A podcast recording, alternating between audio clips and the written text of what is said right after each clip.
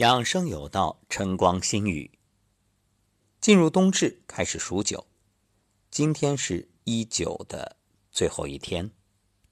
前面我们做了一档三九最危险的二十七天的节目，在这一档系列节目里，给大家详细阐述了为什么说要好好养护这二十七天，也就是一九、二九与三九。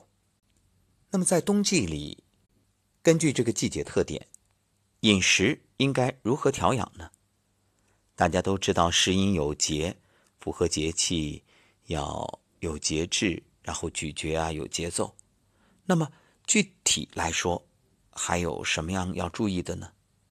你看冬季啊，天冷，万物收藏，很多疾病容易爆发，危害健康。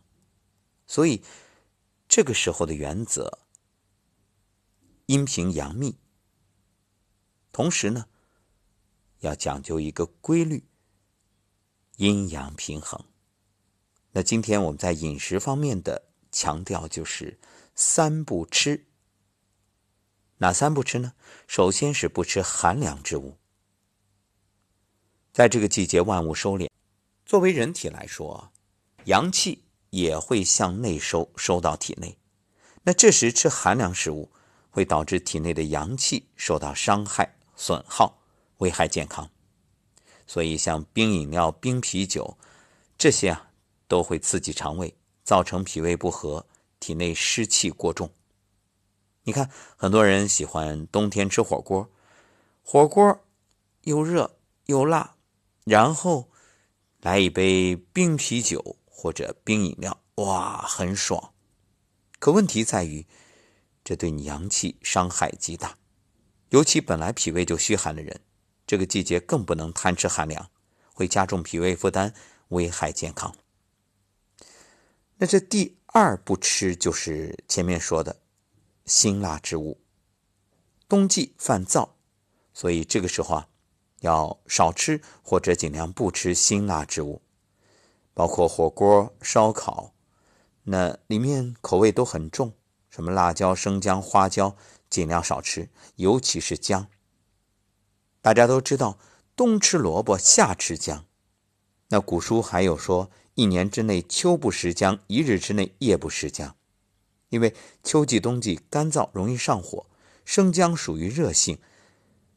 那在这里呢，要强调一点，我们说不宜多食，而不是绝不能吃。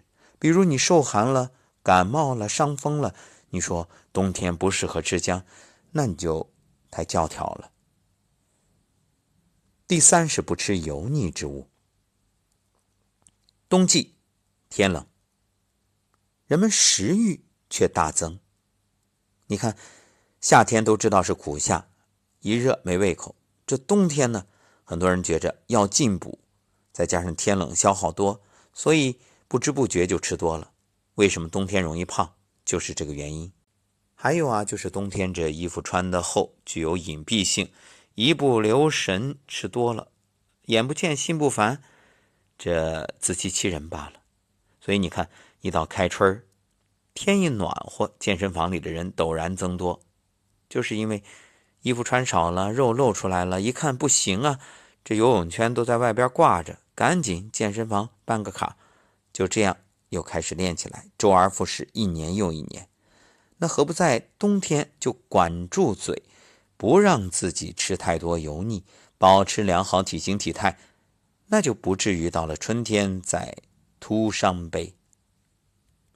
虽然民间有贴秋膘的说法，也有这冬日进补的说法，可是千万别误会，不要以为大鱼大肉就是进补，进补适宜。恰到好处，因为过犹不及。